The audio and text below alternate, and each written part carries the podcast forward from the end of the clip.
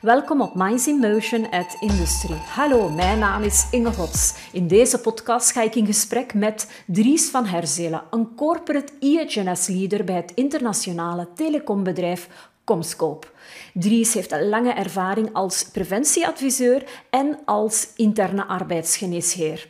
Hierdoor heeft hij een unieke band opgebouwd met zowel productieoperators als leidinggevenden.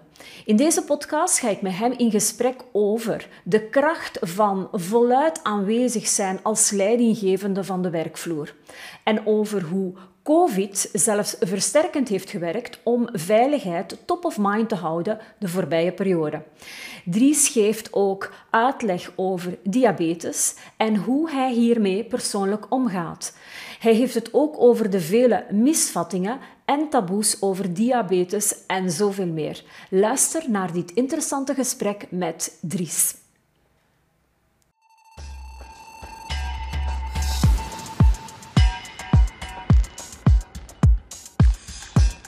Eén ben ik begonnen aan de um, studies arbeidsgeneeskunde. Dus arbeidsgeneeskunde is eigenlijk een specialisatieopleiding na je geneeskunde. Um, en toen was dat in het begin vier jaar uh, bij. En in die vier jaar ben je eigenlijk ook al aan het werken. Dus tegelijkertijd, terwijl je je opleiding volgt, net zoals een specialist in het ziekenhuis, terwijl dat die uh, specialisatieopleiding volgt, ben je eigenlijk ook al um, ervaring aan het opdoen, zij deeltijds. En dat bouwt zich gradueel um, op. Dus sinds 2001, ja, nu een twintigtal jaar. Twintigtal jaar.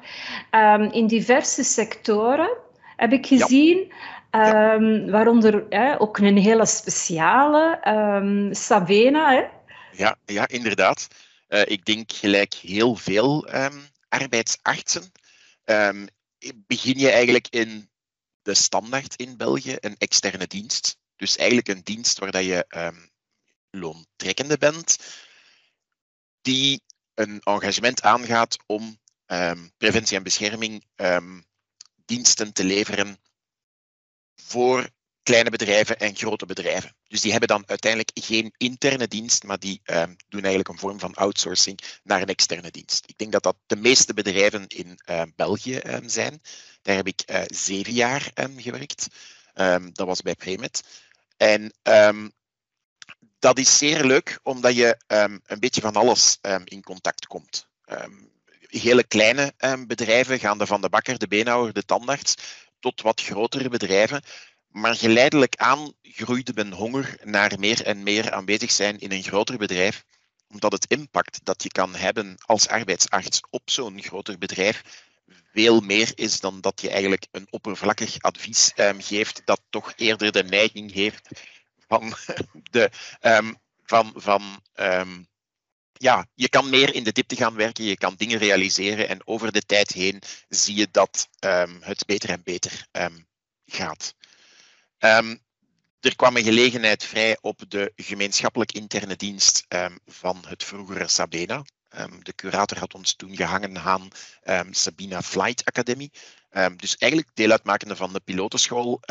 die hebben ook een belangrijke medische component in hun selectie en in hun ja, onderzoek naar geschiktheid. En dus uh, ben ik daar, denk twee jaar ongeveer, werkzaam geweest in de interne dienst van het vroegere Sabena. En Sabena is eigenlijk uit elkaar gevallen in verschillende departementen. Dus um, de, uh, de voeding is een apart bedrijf geworden, um, de um, techniek is een apart bedrijf geworden. Dus eigenlijk ja, na Sabena bestond het nog wel verder, maar zij het onder vorm van verschillende bedrijven.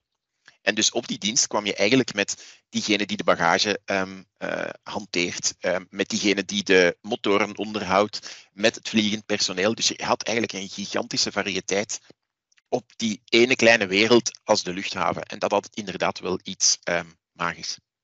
En toch, hè, op een zeker moment beslis jij om dan interne arbeidsgeneesheer te worden ja. Ehm, in, in, in, een bedrijf, in, de, een groot bedrijf, een internationale ja. groep in de maakindustrie. -hmm. um, dus richting arbeiders, van waar die keuze er is om dus arbeidsgeneesheer te worden van, van, een, van ja, een arbeiders, grote arbeidersgroep. Ja. Wel, um, ik denk dat als ik terugkijk naar de carrière, heb ik geleerd in de externe dienst dat ik meer intern wilde werken. Um, dat proefde ik ook al um, op de luchthaven. Hetgeen dat je daar eigenlijk nog alleen, en dat is waarschijnlijk voor heel veel mensen als een nadeel kon noemen, is elke dag de weg naar Zaventem. Um, van Leuven naar Zaventem is um, soms een verschrikking, om het zo te zeggen, um, weggewijzen. Je probeert dan te experimenteren met allerlei transportmechanismen, de trein, de fiets, de auto, de motto, om toch maar ergens een beetje aan die tijd te kunnen uh, knabbelen, want dat is echt gewoon echt ja, verloren tijd.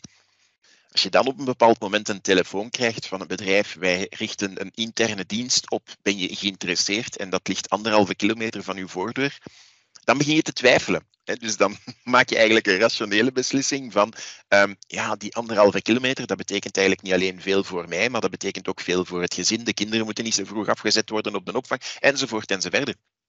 En dan um, ja, neem je die beslissing om puur en alleen uh, redenen van verplaatsing niet omwille van inhoud. Want ook op de luchthaven heb je een behoorlijk grote arbeiderspopulatie. Hè? Dus de populatie die um, uh, alles uh, verplaatst, um, de transport, de handling van de bagage, dat is ook allemaal een arbeiderspopulatie. Dus je had er eigenlijk ook um, alle groeperingen, alle soorten beroepen bijna die je kon tegenkomen. Zeg Dries, ken jij arbeiders dan op een andere manier dan wij ze kennen? Hè? Andere, hè? Dus andere leiding, leidinggevenden. Hè? Want je hebt daar die medische component. Ken jij ze op een, op een andere manier dan dat wij ze als leidinggevende kennen? Ik kan alleen maar spreken uit mijn ervaring. Um, ik weet niet hoe dat, dat soms met collega-arbeidsartsen is. Ik denk dat dat een beetje afhangt van hoe dat je er zelf voor open um, stelt. Ik denk dat er collega's zijn die um, eerder een zekere afstand bewaren en die eerder gewoon zeggen van ik moet een beslissing nemen en dat is mij makkelijker om zo'n beslissing te nemen als ik een zekere afstand um, bewaar. Ik heb altijd, en dat is gewoon persoonlijk, um, belangrijk gevonden om heel kort bij de mensen te staan.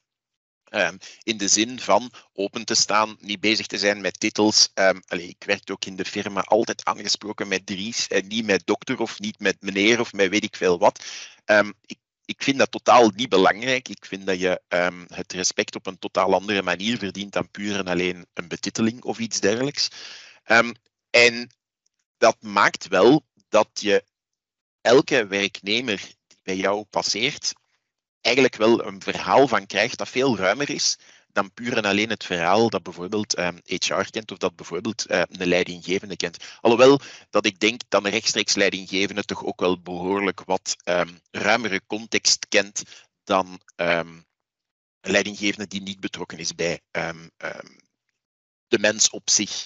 Dus ik denk dat je inderdaad behoorlijk ruime kennis krijgt. Niet alleen van de persoon, maar ook van wat hem interesseert, hem of haar, of wat um, de hobby's zijn, uh, hoe, hoe, dat het met de kinderen gaat, enzovoort enzovoort. Um, en dat, was, ja, dat is een van de meest boeiende dingen, denk ik, die één op één um, van te weten wat dat, dat betekent soms ook natuurlijk, als je korter bij de mensen staat, gechallenged worden in soms uh, meningen hè, van wat dat je daar gedaan hebt, dat trekt toch of niks. Mm Je kreeg eigenlijk um, relatief ongezuiverd, um, relatief um, wit-zwart.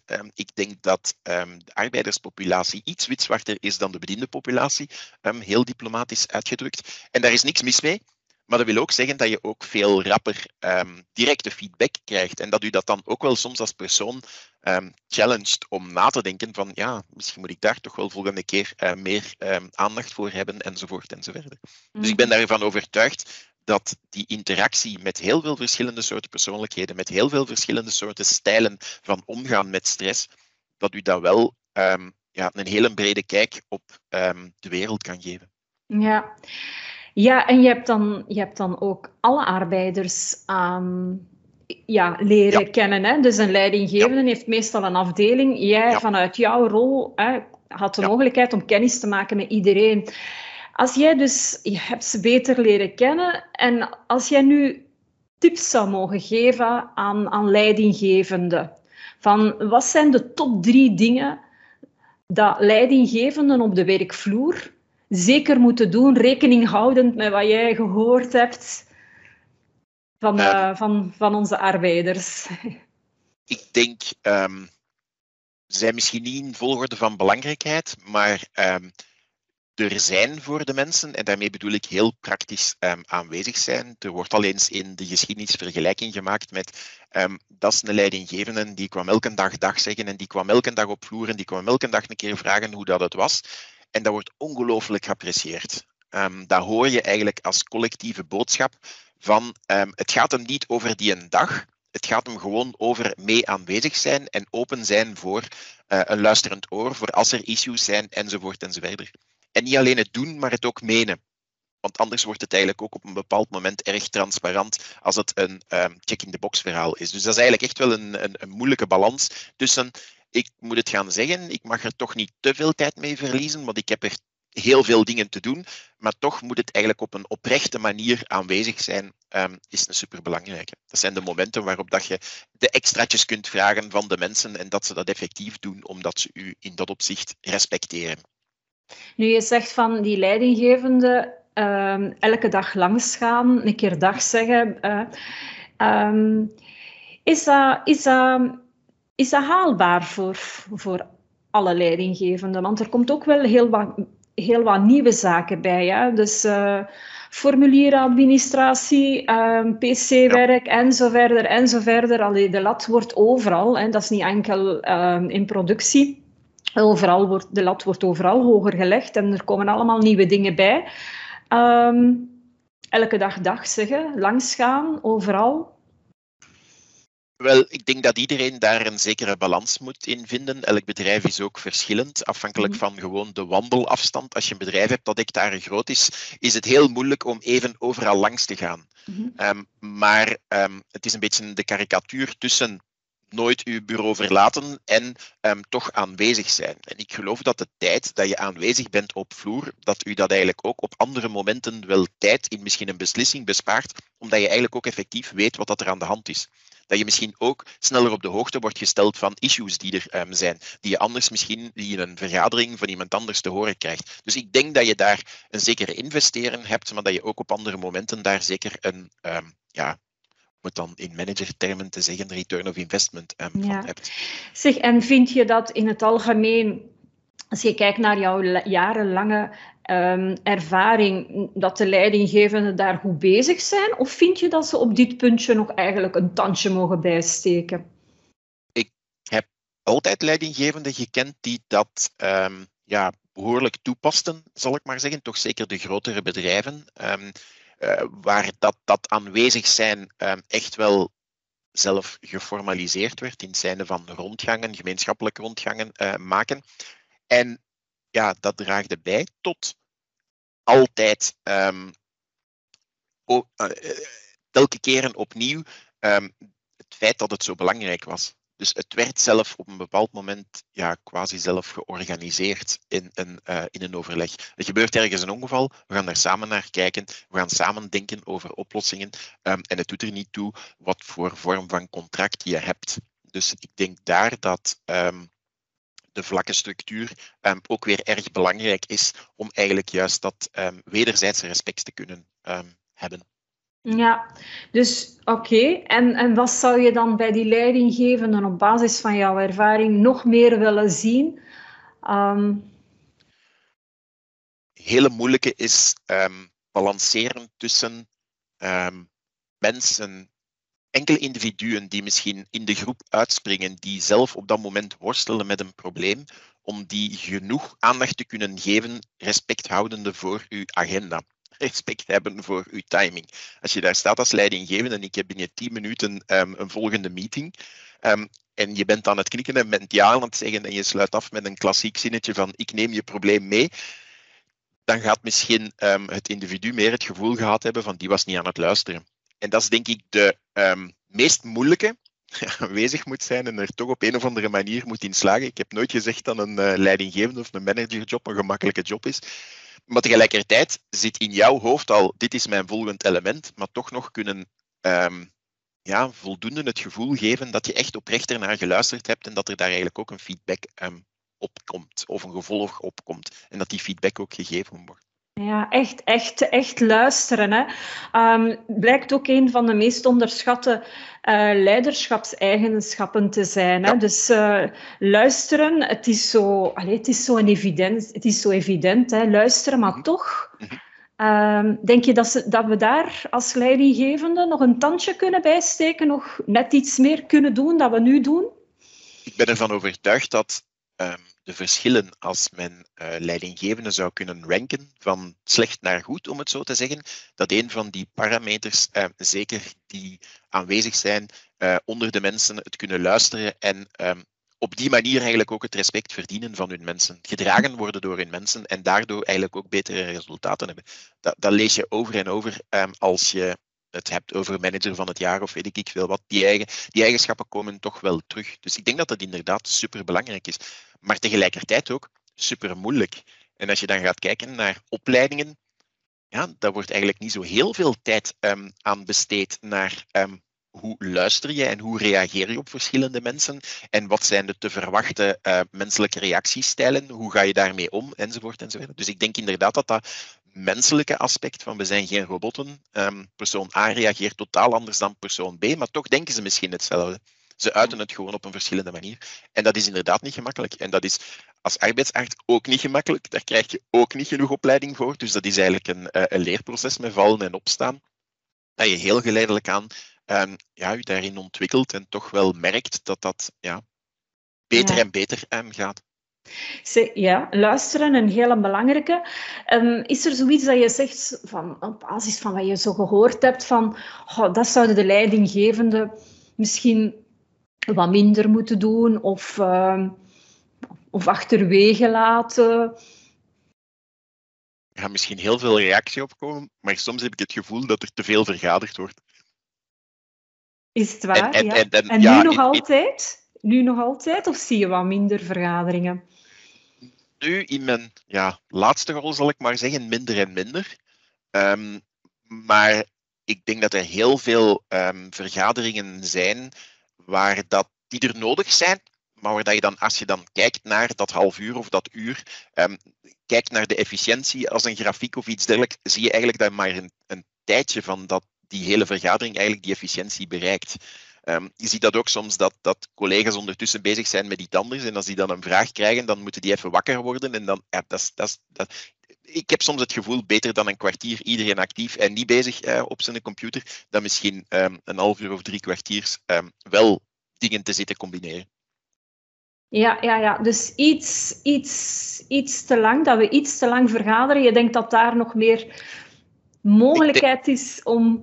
Het hele verhaal van de multitasking um, is um, denk ik het verhaal. Um, je hebt heel veel mensen die denken dat ze kunnen multitasken, wat eigenlijk niet is, absoluut niet. En elke keer dat we van ideeën veranderen, verliezen we eigenlijk in tijd en meer tijd dan dat we er eigenlijk in winnen.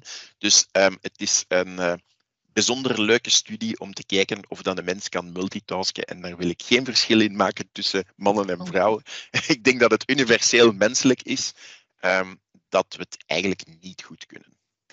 Dus we kunnen niet goed uh, multitasken, dat is wat je zegt, dat is ook bewezen. Hè? Dat is ook bewezen. Allee, jij kent de studies, uh, ik heb er ook al een aantal gezien. Wat is jouw dan advies dan eigenlijk naar vergaderingen op de werkvloer? Vanuit jouw ervaring.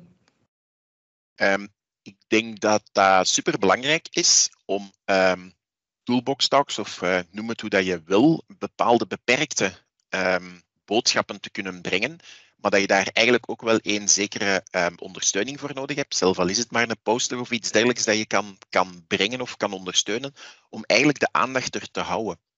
Op vloer heb je een gigantische hoeveelheid afleidende uh, signalen. Er rijdt iemand langs, een collega, en die zegt dag, en drie of vier mensen zijn totale aandacht kwijt.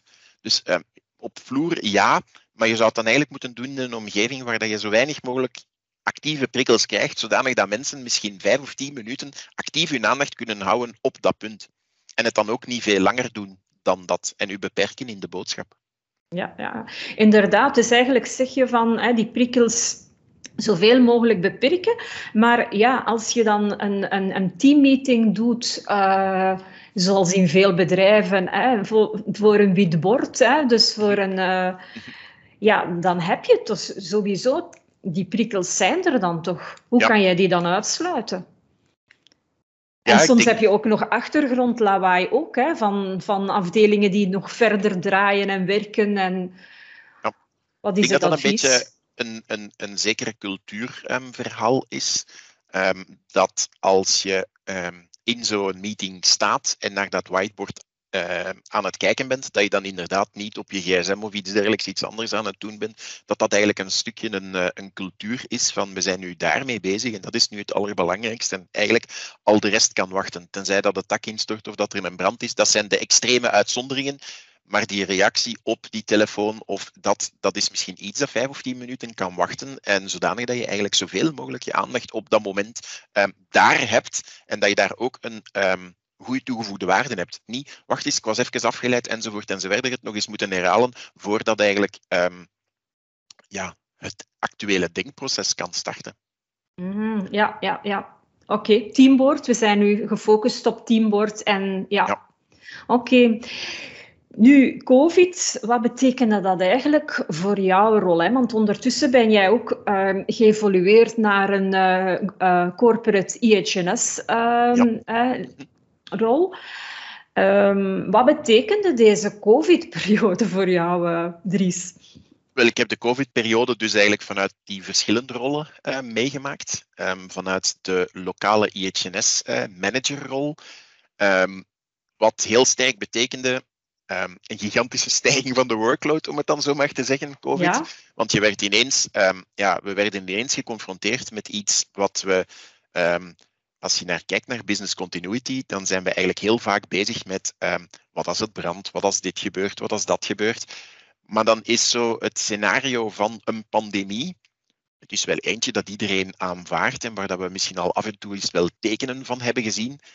Maar ik ben ervan overtuigd dat moest je dit ooit op papier op voorhand hebben gezet dat dit kon gebeuren, dat men u eigenlijk quasi gek verklaarde. Mm, en dat men gewoon zei, uw risicoanalyse klopt niet, uh, waar ben jij nu over bezig? Um, en dat is dus iets dat je dus meer en meer ziet. En niet alleen in business continuity, maar ook soms als je kijkt naar um, ongevallenanalyse, dan denk je, hadden we dit ooit kunnen denken dat iemand zou struikelen over een palet, omdat hij juist op dat moment de telefoon hoort, dat hij zich niet meer bewust was van het feit dat hij de hoek afsloeg, daardoor valt en een schouder breekt. Dat, dat zou je niet kunnen in een risicoanalyse steken, want men zou eigenlijk zeggen van je bent aan het overdrijven. Je bent te zwaar aan het inschatten um, dat de combinatie van die verschillende events juist op die ene moment um, komen. Ja, en wat toont de werkelijkheid? Dat het juist vaak de combinatie is tussen heel veel kleine dingen die ineens maken dat het eigenlijk een optelsom wordt en dat er zich wel iets voordoet. Dus ik denk dat, dat ja, COVID in dat opzicht um, een, een beetje een leerproces geweest is, zowel voor een overheid, zowel voor bedrijven, om eigenlijk geforceerd letterlijk buiten de lijntjes te kunnen gaan kleuren. En dat het eigenlijk ook een ja, tussen positieve ervaring geweest is dat een mens eigenlijk flexibel is en dat er eigenlijk nog een vorm van werkzaamheid kon zijn. Kijk nu naar het, thuiswerken en dergelijke dat is helemaal omgeslaan. Terwijl dat eigenlijk voordien er, um, ik ga niet zeggen decennia, maar toch al jarenlang over um, gesproken werd van een hybride uh, werksituatie. Dat is eigenlijk toch iets dat al veel langer bestond dan COVID. Alleen heeft COVID um, een beetje de mindset gecreëerd om te zeggen van tja, dat blijkt toch wel te werken. En mhm. eigenlijk een positieve waarde mogelijk te kunnen inhouden.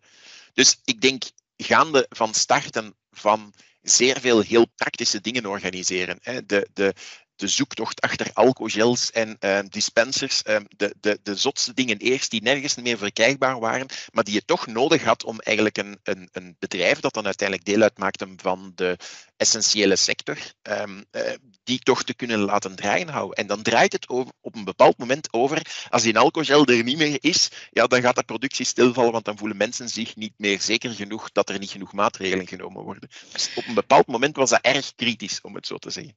Zeg Dries, ja, ik, ik, ik kan me er iets bij voorstellen dat er heel wat nieuwe taken op jou en, en jouw afdeling um, zijn afgekomen, maar als ik jou dan hoor, heb ik dan zoiets van, maar wat heb je dan gedaan om naast COVID en, en de bescherming op het vlak van de gezondheid ook er nog voor te zorgen dat veiligheid de, hè, ook top of mind bleef. Want ja, de mensen zijn eigenlijk blijven doorwerken. Er is eigenlijk een aspect bijgekomen, maar dat, die andere veiligheidsaspecten waren even belangrijk voor jou. Dus hoe heb jij dat top of mind gehouden?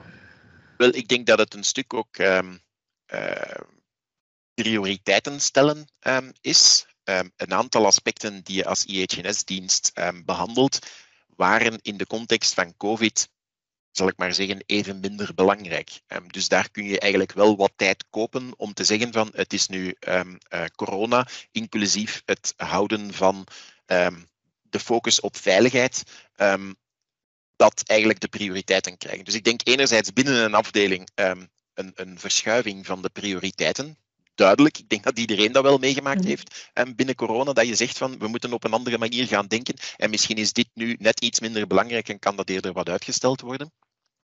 Um, de aandacht op veiligheid. Um, ik denk dat um, het in het bedrijf al redelijk was ingenesteld gaande over de jaren um, alle initiatieven die er genomen um, uh, zijn, en ik denk dat er daar een hele belangrijke in is, het niet zozeer focussen op die lagging-indicatoren, zoals hoeveel ongevallen hebben wij. Um, uh, we hebben ook al die periodes meegemaakt van wij hebben nul ongevallen. Het enige wat je daar eigenlijk op, een, op het einde van het verhaal mee bekomt, is dat er dan als er een ongeval gebeurd is, dat je een gigantische uh, fallback hebt ondanks het feit dat mensen dagdagelijks elke dag wel initiatief hebben genomen en energie hebben gestoken, um, eindigt dat eigenlijk in een positieve, negatieve um, boodschap. Dus ik denk het minder focussen op het aantal, maar eer, eerder op de elementen die bijdragen tot een uh, vermindering van um, het aantal ongevallen vanuit een theoretisch vlak. En dat gaat over um, observaties doen, dat gaat uh, over risicoanalyses te samen doen, dat gaat over uh, de regelmatig over communiceren, dat gaat over kijken naar ergonomie, dat gaat over kijken naar bijvoorbeeld, we zagen in onze ongevallen dat bijvoorbeeld snijongevallen vaak voorkwamen. We echt gaan kijken naar hoe kun je eigenlijk op een andere manier snijden. En wat bestaat er op de markt van um, veiligheidsmessen en veiligheidscharen en dergelijke, om die dan fysiek te veranderen, um, rekening houdende met um, de taakeigenschappen. En dan zie je inderdaad over de loop van een aantal jaren dat je snijongevallen dramatisch naar beneden gaan. Ja, en, en heb je in, die, in, die, in deze periode eventueel nog bepaalde maatregelen genomen om het ja, toch top of mind te houden? Of heb je de bestaande systemen die, ja, die, die al werden ingevoerd, ja, gewoon herhaald of gepromoot? Of... Puur en alleen naar veiligheid. Um, uiteindelijk was veiligheid ook een stukje veiligheid op de werkvloer geworden, ook vanuit een biologische kant. Hè iemand die zegt ik voel me veilig op het werk, was in COVID-tijden niet alleen gerelateerd aan um, ik uh, raak mijn vinger niet kwijt omdat ik met een, uh, met een mes of een snijmachine werk, maar was eigenlijk ook, ik word hier niet besmet. Dus de veiligheidstopic werd eigenlijk ook in dat opzicht een klein beetje um, COVID. Ik voel me oké op het werk om te interageren, om mijn werk te doen, maar ik ben toch nog, um, ja, ik werk toch nog veilig genoeg om eigenlijk ook gezond, lees zonder COVID, uh, naar huis te gaan en potentieel mijn familie um, te gaan uh, besmetten. Dus ik denk dat er daar wel een gigantische samenloop was van alle initiatieven naar COVID, naar regelmatig overleg met de mensen, naar toolbox talks, naar um, um, allerlei fysieke boodschappen die aanwezig zijn. Naar de hele cafetaria zag er op een, uh, op een heel andere manier naar uit. Dus het aantal prikkels dat naar de mensen kwamen van je moet hier zelf een verantwoordelijkheid in nemen als individu, want anders valt eigenlijk alles als een kaartenhuisje in elkaar. Die waren eigenlijk tijdens COVID meer aanwezig dan niet um, in COVID-tijden of in niet-COVID-tijden. Dus um, ik denk dat dat eigenlijk misschien zelf een beetje um, samengewerkt heeft dat men eigenlijk in dat opzicht voorzichtiger ging zijn en in dat opzicht eigenlijk ook wel er meer aandacht ging hebben. En niet alleen heel specifiek dan naar um, ik moet een handschoen aandoen als ik iets vastpak, maar misschien ook een handschoen aandoen vanuit een veiligheidskant. Dus ik denk dat er een zekere um, synergie was en een zeker um, ja, samengaan van communicaties rond COVID naar eigenlijk een soort besef van dit moet hier een oké werksituatie zijn. Ja, ja dus het, allez, het gevoel bij jou dat het eigenlijk voor een stuk versterkend heeft geweest. Ze hebben meer prikkels gekregen eh, over veiligheid. Oh, mooi, ja. men heeft altijd een beetje een eye-opener nodig, zegt men. Hè. Het is ook altijd als er ergens iets erg gebeurt, dat men dan gaat beseffen, hier moeten we aandacht voor hebben. Het is niet een grote brand geweest, het is niet ergens een chemische ramp um, geweest, maar het feit dat een pandemie zo'n effect kon hebben op ieders um, dagelijks leven, was zeker nooit op voorhand zo ingeschat. En ik denk dat dat besef eigenlijk ook wel ja, een beetje de samenhorigheid en de cultuur gecreëerd heeft van iedereen is ook omgeswitcht en iedereen is ook een mondmasker beginnen aandoen en iedereen heeft ook um, zijn handen beginnen wassen en iedereen vindt het oké dat je nu um, met een collega achter een plexiglas... Allee, dat zijn gigantische veranderingen in een dagdagelijks leven dat eigenlijk door COVID geïntroduceerd zijn. Um, moest je dat vanuit een veiligheidsperspectief moeten gaan bekijken. Er is een brand geweest en we moeten vanaf nu dit op deze manier doen. Denk je dat er daar veel meer weerstand zou ten opzichte van komen. Mm. Dus ik denk dat iedereen ook wel heeft aangevoeld van COVID kan ook iets negatiefs voor mij betekenen, waardoor dat er eigenlijk ook, zal ik maar zeggen, een in, zekere interesse was um, naar het nemen van die maatregelen. Mm -hmm. Dries, iets, iets persoonlijk over, over jezelf. Um, ja. jij, jij Um, je hebt diabetes um, en jij, jij communiceert daar ook over. Hè? Ik, ik, ik, ik wist dat van jou. Uh, ik zie dat ook op social media.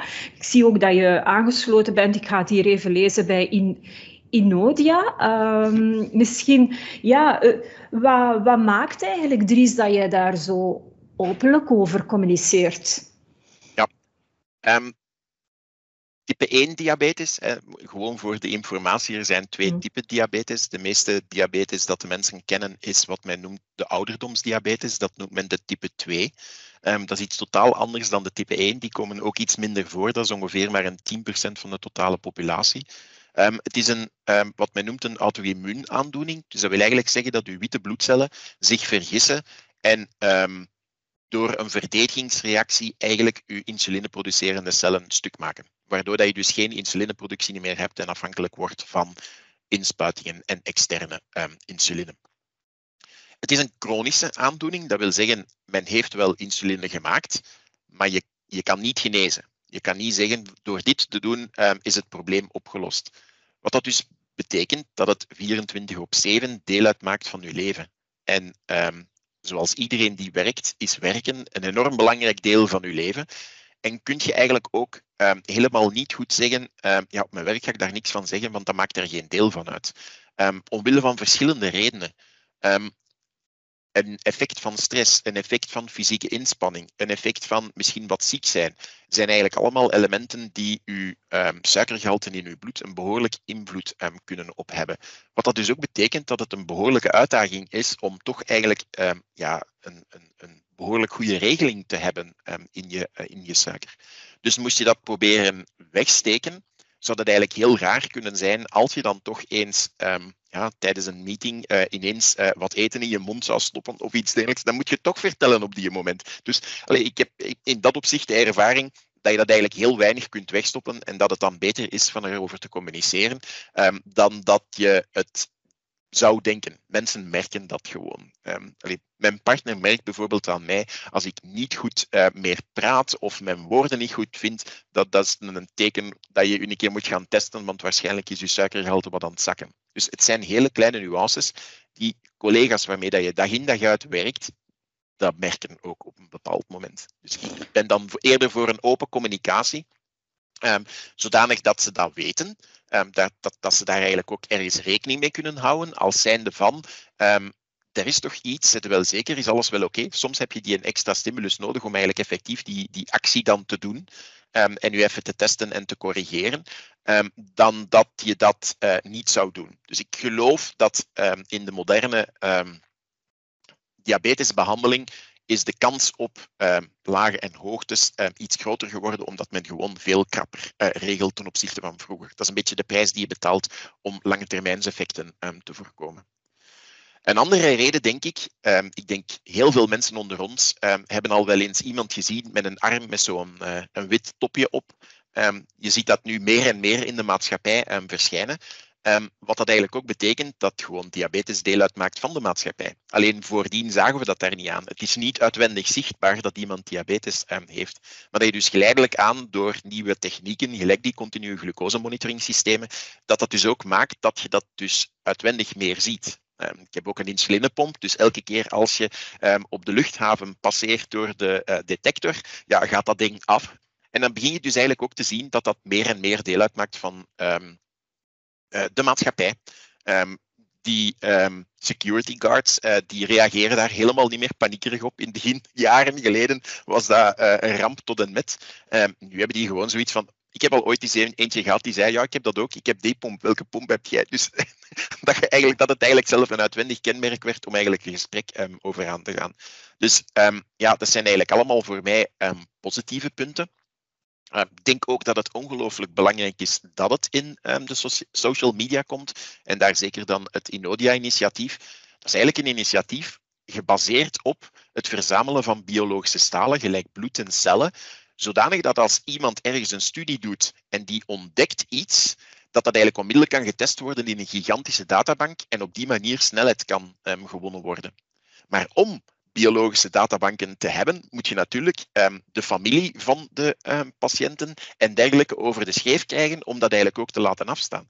Dus ik denk in dat opzicht dat communicatie en het, de boodschap van het is behandelbaar, maar het is toch nog wel een 24-7 vriendje dat je mee hebt. Ik heb de pech dat mijn dochter het ook gekregen heeft. Um, ja, als ouder ga je daar dan ook naar kijken van dit is niet simpel. Hè? Dat is over één nacht heen ineens volwassen worden.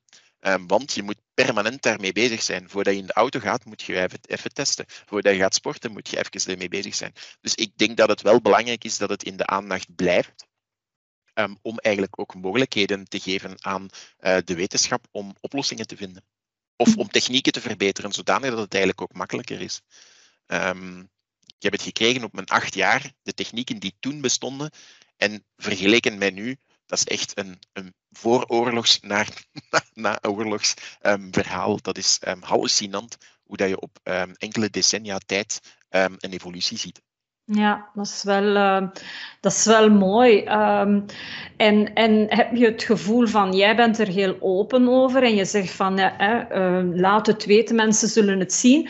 Heb je soms de indruk dat, dat het bij, bij bepaalde personen wel nog in de taboesfeer zit en dat bepaalde ja. personen er wel nog niet willen om, op, over communiceren omdat ze schrik hebben? Ik weet niet... Ja ja, zeker en vast. Ik had natuurlijk het voordeel dat ik arbeidsarts was in, uh, in het bedrijf. Dus ja, in dat opzicht was er niemand beter geplaatst om uitleg te geven over um, een aandoening dan ikzelf, want dat zou eigenlijk anders ook de plaats zijn. Ik hoor dat ook nog onder collega's, dat eigenlijk de kennis van wat houdt dat in, dat dat eigenlijk soms echt iets is dat je denkt van, amai, als je op die manier reageert naar alle aandoeningen, dan ben je niet met het individu bezig, maar dan ben je gewoon bezig, die persoon heeft die aandoening, dus die kan dat niet meer. Ehm, dat is eigenlijk ja, uh, heel dogmatisch denken, wat zeker en vast zo niet is. Je moet elk individu um, op zich gaan beoordelen en bekijken wat dat er problemen zijn. En iemand die zich niet goed behandelt, dat geeft inderdaad problemen. Maar iemand die elke dag gigantisch veel um, uh, inzet heeft om het goed te doen, die heeft misschien een kleiner risico die iemand anders die niks heeft. Die ook plots iets gaan krijgen, enzovoort enzovoort. Dus je ziet dat er daar eigenlijk in de maatschappij eigenlijk nog heel veel misvattingen op zijn. Zeg je, dan, ja, zeg je dan ook dat als medewerkers solliciteren voor een nieuwe job, dat ze dan ook al op dat moment daar uh, duidelijk en over communiceren? Of, of, of, of, hoe ver ga je daarin? Um, ik denk dat het altijd afhangt van wat voor type job. Um, er zijn een aantal jobs waar dat het sowieso moeilijk is, om dan maar te zeggen, piloot of uh, buschauffeur of weet ik veel wat, waar je eigenlijk van zegt van stel dat jij op dat moment eigenlijk een te laag suikergehalte krijgt en je hebt een potentieel uh, ongeval, dan zijn dat ineens honderden mensen. Dus dat, dat, dat is eerder een ja, no-go, zal ik maar zeggen. Um, ik weet niet of dat iedereen voor zichzelf die verantwoordelijkheid heeft om zelf die evaluatie te maken. Dus als je gaat solliciteren als type 1 diabetespatiënt, um, als piloot of iets dergelijks, en je hebt het verwachtingspatroon dat dat oké is, dan kan dat al wel een keer een, een, een, een slecht of een negatieve ervaring um, uh, zijn. Er zijn ergens een aantal grenzen dat je zegt. Hè, diepzee duiken, je kunt niet rap omhoog uh, gaan als je een hypo hebt. Dus er, zijn, er is zeker een impact. Maar um, ik denk dat het heel sterk afhangt van um, wat voor cultuur um, er eigenlijk in het bedrijf heerst.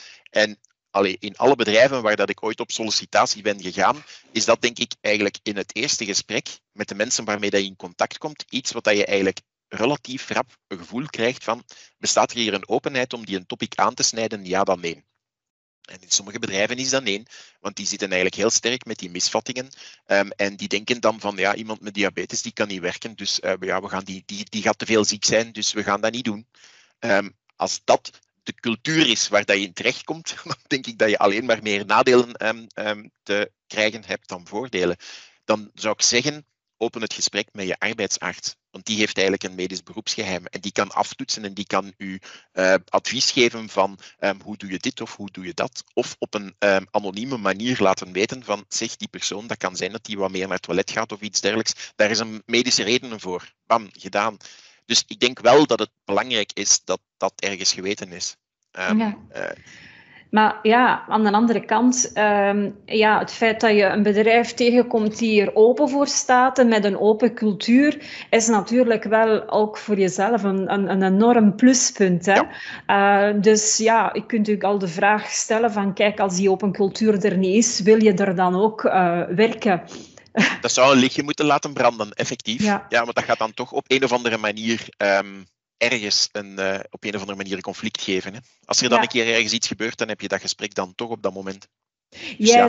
jij zelf hebt op een zeker moment, um, ja, ik weet dat nog, ik zal dat nooit vergeten. Hè. We hebben ook een, een, periode, een drietal jaren in hetzelfde bedrijf gewerkt. Je hebt zelf ook een hulphond uh, gehad. Ja. Um, jij, jij nam die ook mee je nam die ook mee naar het werk. Die, die, die volgde jou altijd. Daar moet je nu toch wel eens iets meer over vertellen, want dat is... Ja, wel, um, dit kennen we niet, hè? In, in een notendop samengevat, um, de insuline die je inspuit zorgt dat je suikergehalte eigenlijk um, kan zakken en kan gebruikt worden door de cellen. Dus heb je geen insuline, ga je omhoog. Maar heb je te veel beweging of te veel insuline of heb je te weinig gegeten, dan gaat je suikergehalte naar beneden. En onze hersenen hebben suiker nodig. Die kunnen niet zonder. Dus als je te weinig suiker hebben, hebt, dan ga je eigenlijk een beetje, um, ja, een beetje gelijk een dronken um, persoon reageren, een beetje vertraagd um, reageren en werken je hersenen niet optimaal. Dus dat is eigenlijk helemaal geen goede situatie. Door de um, dat de geneeskunde heeft ingezien dat het belangrijk is om je suikergehalte goed te controleren, om het risico op blindheid, om het risico op niervallen, om het risico op hart- en vaataandoeningen te verminderen op lange termijn, gaat men eigenlijk altijd proberen krapper en krapper te reageren. Maar de regelingen van een um, diabetespatiënt zijn meer fluctuerend dan eigenlijk de natuur dat kan. De natuur dat kun je niet evenaren. Dat is zodanig goed gecontroleerd um, in een nauw venster dat eigenlijk iemand die met externe insuline gaat werken, dat die altijd wat meer omhoog gaat en wat meer omlaag gaat. Dus de, de, de marge, het venster, is um, wat groter. Dat maakt dat als het venster naar beneden wat ruimer wordt, dat je dus eigenlijk ook regelmatig te laag staat. En dat dus de alarmtekens die jij zou hebben als je te laag zou komen, niet meer gaan voorkomen. En dan wordt het natuurlijk wel wat gevaarlijk. Want dan loop je rond zonder enig teken, maar met eigenlijk een suikergehalte waar dat je hersenen eigenlijk niet goed meer in werken. En dan bestaat een mogelijkheid van in coma te geraken. Wat zeker ook al bij mij een aantal keren eh, toen gebeurd is. En dan ga je wel denken van, ja, dit moeten we toch weten te voorkomen. Hè. Je hebt als ouder een verantwoordelijkheid naar je kinderen, je hebt als enzovoort enzovoort. Um, je partner moet ook kunnen slapen. Hè. Die, die moet niet de hele nacht zitten monitoren om te kijken of dat je uh, nog, nog reageert, ja dan nee. En dus voornamelijk de nachtelijke um, problemen waren eigenlijk een reden om te zoeken naar een oplossing. En op dat moment waren de glucosesensoren, de technische oplossing, nog zeker niet oké. Uh, laat staan betaalbaar enzovoort enzoverder. Um, dus ja, ga je kijken naar alternatieven. En dus um, een, er waren heel veel artikels over honden die reageren als hun baasje eigenlijk ja, hun suikergehalte niet goed staat. Die, die beginnen dat aan te geven. En heeft men dus eigenlijk een, een diabeteshulphond um, in ontwikkeld. Um, voornamelijk in de US en in Nederland stond daar behoorlijk wat verder in dan in, uh, in België. En het komt er dus op neer dat eigenlijk onze, ik zeggen, ze noemen het de metabole geur. Dus de geur die we uitademen, de geur die door onze poriën naar buiten komt, verandert dus voldoende om voor een hond die dat gewoon is van te ruiken, op een bepaald moment eigenlijk jou te komen alarmeren. En voor die hulphond betekent dat eten krijgen. Um, het is een labrador, dus die zijn nogal goed driven, op zijn minst uitgedrukt. Dus je leert eigenlijk dat die bepaalde geur eigenlijk het signaal is dat zij eten um, krijgt, brokjes krijgt, enzovoort enzovoort. Dus wat krijg je eigenlijk als um, effect bij die hond? Net zoals dat je een, uh, een pak salami zou open doen, gaat die hond uh, actief worden en zeggen van hé, hey, ik wil daar een stuk van.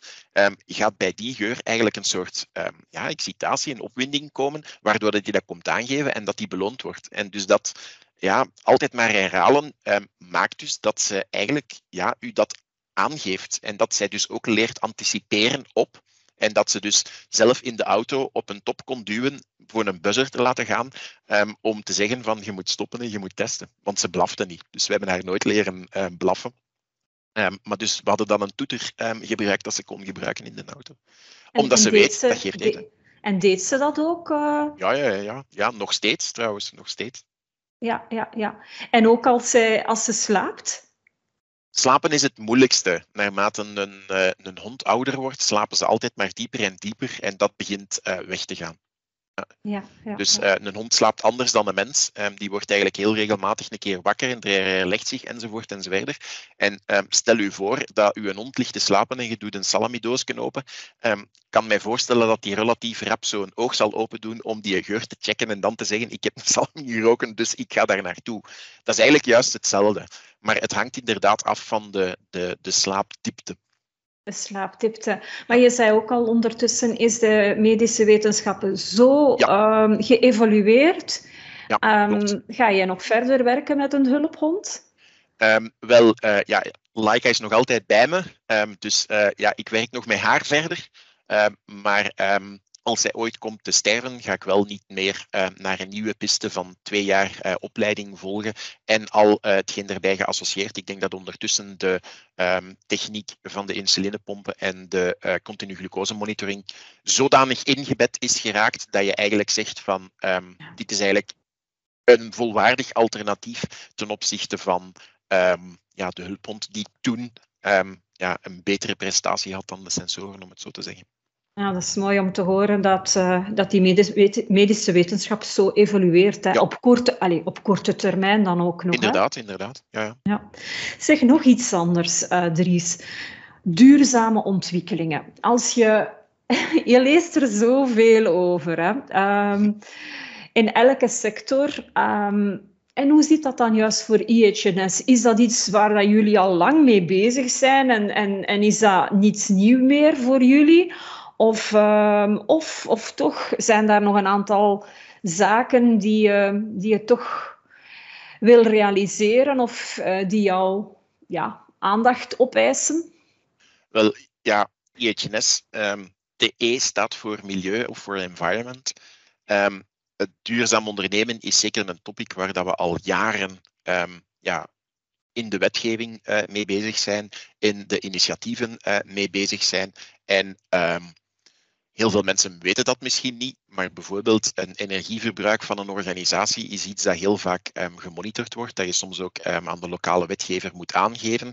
En daar is ook een zekere trend naar continu verbeteren en altijd maar proberen met minder energieverbruik um, toch hetzelfde te kunnen doen. Dus dat continu verbeteren, dat komt eigenlijk overal terug. Dat is niet alleen in een productie, maar dat is eigenlijk ook naar de kost toe van de energie of van, van de milieubelasting.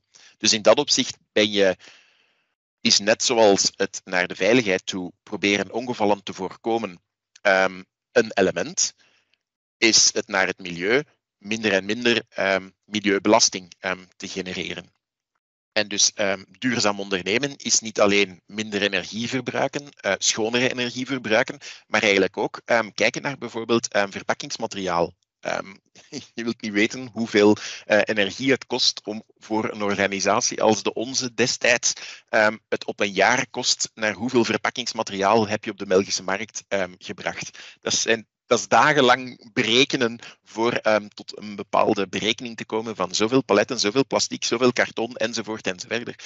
Um, en dat is, dat is nog maar een heel klein voorbeeld. Um, en het gaat dan niet over het voorkomen van de berekeningen dat het initiatief moet zijn, maar het geeft gewoon maar aan hoe dat een maatschappij dat zich vertaalt in de wetgeving, uh, meer en meer ook gefocust geraakt op dit wordt eigenlijk een belangrijk punt. En ik denk dat de aandeelhouder, zeker voor de grotere bedrijven, ehm, de interested parties, om het in ISO-termen te zeggen, ook meer en meer aandacht hebben dat ehm, die jaarrapporten heel fel doorspit worden om te kijken van hoe duurzaam is een onderneming bezig en dat dat eigenlijk juist soms een verschilpunt kan gaan zijn ten opzichte van een concurrentie. De prijs, uw, uw, uw productprijs zal nog altijd een hele belangrijke zijn, maar desondanks ben ik ervan overtuigd dat je niet meer um, als uh, firma er totaal geen rekening meer mee kan houden, zelfs al ben je um, de goedkoopste. Dat gaat toch op een bepaald moment eigenlijk ook naar een publieke mening issues um, uh, geven, wat dan eigenlijk ook wel een hele belangrijke is. Ja, ja, ja, dat is een koers uh, die, we, uh, dus die we nu varen. Maar dit, dit is niet meer te stoppen. Maar wat betekent dat nu concreet eigenlijk voor, voor jouw job als corporate EHS-leader?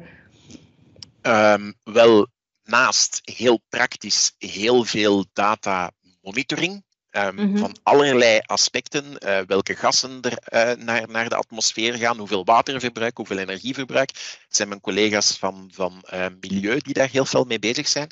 Maar eigenlijk ook een heel apart team naast EHS, Corporate Sustainability. Dat is eigenlijk een, eh, een totaal nieuw departement dat we misschien decennia geleden niet zo um, hadden. Die daar eigenlijk heel veel mee bezig zijn om daar eigenlijk ook proactief um, op in te zetten. En daar eigenlijk ook ja, hun jaarrapport is, zal ik maar zeggen, hun, hun, eindoordeel van dat jaar, um, dat dat meer en meer ja, in belang, aan belang wint. Mm-hmm. Oké, okay, dus het is... Het is uh het is opstartende, het krijgt meer aandacht in de bedrijven. Wat, wat, wat zijn de dingen, ja, de stappen die jij persoonlijk wil, wil nog daarin zetten? Op, op, um, op, middellang, allee, op korte, middellang termijn? Ik denk dat um, het zoeken naar um, een energie die groener is, zal ik maar zeggen, gaande minimaal de manier waarop dat je energie aankoopt, of dat dat hernieuw, uh, hernieuwbaar gewonnen is, ja dan één, naar we hebben verschillende keren gekeken naar, kan je bijvoorbeeld zonnepanelen ergens installeren in een bedrijf om toch een zekere hoeveelheid energie terug te uh, komen. Het gaat misschien niet alleen over die energieopwekking door die zonnepanelen, maar het gaat eigenlijk ook over het bewustzijnsproces.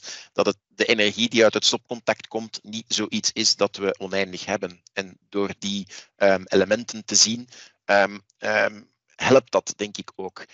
afvalsortering denk ik dat een gigantisch belangrijk element is in een bedrijf. Als je kijkt naar hoeveel dat um, afval kost aan een bedrijf, en dan heb je het puur en alleen over de kost, um, dan zie je dat eigenlijk het introduceren van nieuwe afvalstromen om apart op te halen, soms zelf van een kost naar eigenlijk geld ervoor krijgen meest klassieke voorbeeld is hout bijvoorbeeld. Het kan nog herbruikt worden. Door dat apart op te halen, kan dat zijn dat je daar eigenlijk nog een zekere uh, geld voor krijgt in vergelijking en dat, dat dus de kost van de container en dergelijke een nuloperatie is, of zelfs een positieve operatie um, is. Moest je alles in één vuilbak steken, wat dat het makkelijkste zou zijn op vloer, niet allemaal veel verschillende vuilbakken, um, en uh, iedereen moeten instrueren hoe dat ze dat moeten weggooien, dan ja, zou dat eigenlijk een veel grotere kost zijn. En dat vertaalt zich eigenlijk in een veel grotere milieubelasting. Dus ja. zoiets simpel als iets weggooien in de juiste afvalstroom is eigenlijk een gigantische um, milieuverantwoordelijkheid van iedereen op het werk. Mm -hmm. Dus daar zit eigenlijk ook nog een stukje gedrag bij hè, aangekoppeld. Hè, aan enorm, die... enorm. Enorm, hè? Ja, enorm. Ja. En als je kijkt naar, naar het gedrag op het vlak van duurzame ontwikkelingen, um, ja, wat, wat, wat, loopt goed en waar kunnen we samen Ik denk dat nog net iets, nog iets als, beter in worden?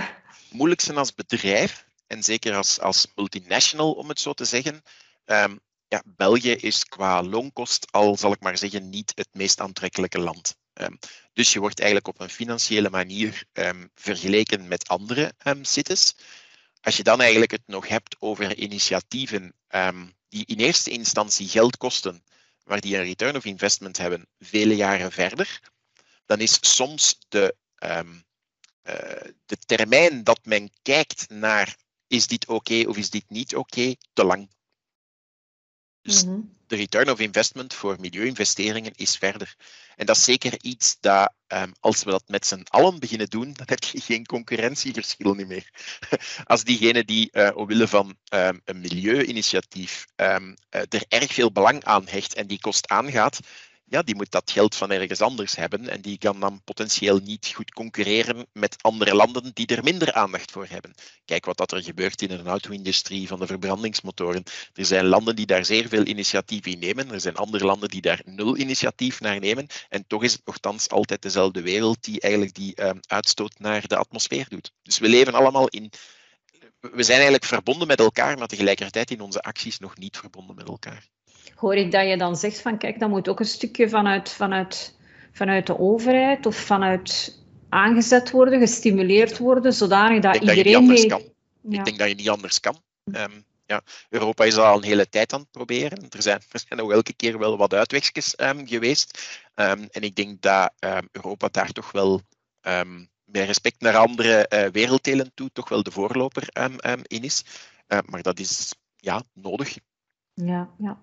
Zeg Dries, um, vanuit jouw IHNS-verantwoordelijkheid, zijn er zo situaties dat jij zegt van oké, als ik dat tegenkom, dan heb ik direct een alarmbelletje naar, naar oké, dit, dit is belangrijk, dit, is, dit vereist mijn aandacht. Zijn er zo situaties dat je zegt van ops, als ik dat zie of hoor, dan gaat er bij mij een alarmbelletje af van hier moet ik alert zijn als IHNS-leader? ik, denk dat, ik denk dat dat heel divers um, kan zijn. En um, ehm, IHNS is eigenlijk in dat opzicht eigenlijk ook al een combinatie tussen drie disciplines. Dus je kan voorbeelden halen uit het milieu, je kan voorbeelden halen uit de gezondheid en je kan voorbeelden halen uit, Neem uh, uit veiligheid. Neem veiligheid dan. Um, ja, dan denk ik inderdaad dat mijn vrouw lacht daar heel vaak mee dat je dus um, in die IHNS-carrière meer en meer oplettend wordt op dingen die anderen totaal niet belangrijk vinden. En dan gaat het hem over, um, ja, soms onnozele dingen, maar als je dan denkt van wat voor ongevallen dat je daar al mee um, meegemaakt hebt, ga je daar altijd meer en meer gaan op letten. Dus ik denk dat het uh, niet altijd gemakkelijk is om um, uh, ja, kind of vrouw te zijn van een IHNS-persoon, omdat die van alles en nog wat zien in menselijk gedrag van, van ja, dit is potentieel gevaarlijk en je kunt daarvan gekwetst raken. Uh, ik merk dat wel, dat ze dat dan zo, soms zoiets hebben, zo van zeg papa, hou eens op. maar um, ja, ik denk, ja. Ik denk dat, dat je dus eigenlijk wel een soort um, gewaarwording krijgt voor dingen die anderen potentieel niet zien. Die er wel zijn, Um, maar die dat, dat men gewoonweg niet oplet, omdat je eigenlijk heel veel um, bagage hebt van situaties te analyseren en waar dat zo hele kleine dingen het verschil hebben gemaakt, ga je natuurlijk altijd meer en meer gaan letten op die ogenschijnlijk kleine dingen en als je heel veel van die kleine dingen kunt corrigeren, weet je eigenlijk ook ergens dat je potentieel een heel ernstig ongeval um, voorkomen hebt. Dus je kunt in eerste instantie misschien lachen met de eh, IHNS-persoon die aan uh, een magazijnrek um, een voetbescherming heeft gezet en, en, en ermee lachen. Oké, ja, nu staat daar zo'n gele teut voor. Maar als je dan weet dat dat potentieel het rek beschermt en um, ja, tegen omvallen beveiligt, dan is dat misschien ja, niet zo overbodig. Maar er was ooit een prof die me gezegd heeft, als je werkt in IHNS en je hebt nooit geen problemen, dan ben je je job niet aan het doen. Um, dus we moeten problemen zoeken en preventie maakt zijn eigen overbodig. Dus als je mhm. heel goed aan preventie doet, dan ziet niemand daar de zin meer van in. Kijk nu naar bijvoorbeeld vaccinaties. We hebben al zoveel um, ziekten niet meer doorgemaakt dat iedereen klaagt over, zeg, die tetanospuit elke tien jaar, is dat nu nog nodig? Ik kan die niet meer laten zetten. Wel ja, wacht lang genoeg totdat iedereen terug tetanie um, um, doormaakt. Wat dat dan betekent dat je ademhalingsspieren in kramp gaan en dat je dus op die manier heel stilletjes aan um, ja, gewurgd wordt, om het zo te zeggen. ja, dan, dan weet je terug waarvoor dat je dat doet. Maar mensen vergeten de nadelen van iets omdat ze er niet meer mee in contact komen. En dat is juist hetzelfde met preventie in, in veiligheid. Um, de dingen die dat je goed doet, er gaat nergens een belletje gaan rinkelen, anders had je nu een ongeval gehad. Dus je mhm. voorkomt dingen waardoor dat men eigenlijk rest, rest in ja, alles wat dat je extra moet doen, dat, is een zekere, uh, dat kost een zekere moeite. En dat is dus in dat opzicht vaak een extra opdracht. Um, zonder altijd als persoon um, er de positieve effecten van te hebben. Als, als bedrijf misschien wel, maar elk individu heeft soms misschien meer nadelen aan de regels dan de voordelen. Dus het is eigenlijk ook het, uh, ja, het geloof in het feit dat je dat eigenlijk moet doen uh, voor de gemeenschap en voor jezelf, dat je op een goede manier en gezond naar huis kan gaan, dat eigenlijk um, ja, de focus moet zijn. En niet zozeer, ik moet daar een voordeel aan hebben, want die balans gaat eigenlijk nooit niet in evenwicht zijn. Ja, ja. Je autogordel, die doe je ook elke dag aan. Maar dan ga jij misschien als individu hopelijk nooit um, een voordeel aan hebben, want dat betekent dan dat je een ongeval hebt gehad. Maar als we het allemaal doen, er gebeuren elke dag ongevallen, gaat je wel uh, het verschil hebben gemaakt voor die mensen. Ja, ja, ja. Dankjewel, Dries. Um, nu ben ik ook wel benieuwd. Wanneer gaat Dries met, um, met, een, met een goed gevoel naar huis? Wanneer heb jij een goede dag gehad op het werk? Welke ingrediënten zitten er dan bij jou in? Ik denk um, dat de dagen waarop dat je um, training gaf, waar dat je eigenlijk echt onder de mensen stond en een goede training kon geven en merkten op het einde van de dag dat die training hen deugd had gedaan. En ik denk direct aan een voorbeeld van bijvoorbeeld de EHBO's. Daar hadden we elk jaar uh, een volledige dag um, training mee. was altijd zeer uitputtend voor mij als trainer. Maar op het einde van de dag um, had je wel zo het gevoel van, ik ben ervan overtuigd dat eigenlijk um, hun angst om uh, op een moment dat er iets gebeurt die natuurlijk optreedt, dat die een beetje weggenomen is en dat ze zich beter voelen om ja, een EHBO'er te zijn. Dus dat je echt wel het gevoel hebt en dan doet het inderdaad wel plezier dat er dan soms een EHBO'er um, in één keer een berichtje via Facebook stuurt van zeg, um, op vakantie heb ik iemand kunnen reanimeren en die is um, uh, levend. Dat was dankzij jou en dan ik, dankzij die altijd die onnozele lessen, zal ik maar zeggen, dat dat dan gebeurd is. En dat is dus al meer dan één keer gebeurd. Dus daaraan zie je dat je dan toch, ja, ik zou het antwoord geven, training mensen bijbrengen um, over hoe dat de situatie in elkaar zit, wat dan een wetenschap zegt, um, om eh, hoe moet je tillen, hoe heffen en tillen enzovoort enzovoort. Dan heb je inderdaad effectief het gevoel van, je merkt het aan de gezichten of aan de reacties op het einde van um, uh, de trainingssessie, dat ze iets hebben bijgeleerd uh, gekregen. Ja, en ik hoor daar ook een stukje impact hebben op, op, op anderen. hè? In hun groei, in hun ontwikkeling, in hun, ook in de impact van anderen. Zeg, en wanneer heb jij zo'n dag? een slechte dag? Uh, Wel, Hoe uh, wat zit daar dan in? ik denk, um, je bent ook een beetje de... Oh, het klinkt um, niet goed, maar ik ga het nadien verder verklaren als er eigenlijk een probleem is, dan ben je eigenlijk wel een beetje een toevluchtsoord. Um, als je dan in een situatie terechtkomt waar dat er eigenlijk een gemeenschappelijk probleem is, waar dat iedereen op een bepaald moment komt over klagen of zeuren of zagen, oké, je weet dan dat je dan gewoon diegene moet zijn die luistert, die de situatie misschien niet kan veranderen, maar dat je wel een verschil kan betekenen in hoe dat mensen er uiteindelijk mee omgaan en er eigenlijk een gesprek kunnen over hebben. Maar dat is natuurlijk iets dat zeer veel energie um, vereist als dat um, altijd en altijd terugkomt. Ik heb dat bijvoorbeeld ook gemerkt bij um, een aantal collega-huisartsen die in de coronatijd er bijna onderdoor gingen, omdat iedereen kwam met en ik kan niet op vakantie en ik mag niet buiten en we mogen dat doen en we mogen geen feestje doen en ik heb er nood aan. En dat is heel begrijpelijk, maar tegelijkertijd ben je als arts ook mens en heb je eigenlijk ook te maken met al die situaties as such. En moet je dan toch ergens proberen energie van te bronnen vanuit een, ja, een overtuiging of uit een geloof. Maar ja, dat is geen onuitputtelijke bron van energie. Dus ik denk als er in een bedrijf iets gemeenschappelijks um, misgaat, dat je dus eigenlijk tijdens alle onderzoeken um, het al op voorhand weet dat die een topic gaat aankomen en dat dat behoorlijk veel energie vraagt. Um, wat dan maakt dat je dan soms thuiskomt en dat je dan geen energie meer hebt. En um, ja, als de kinderen dan iets mispeuteren, dat je misschien iets rapper tegen het plafond zit. Mm. Omwille van het feit dat je gewoon ja, leeggezogen bent, om het zo te zeggen. Dus soms, soms heb je wel het gevoel dat je zo um, ja, leeggezogen thuiskomt.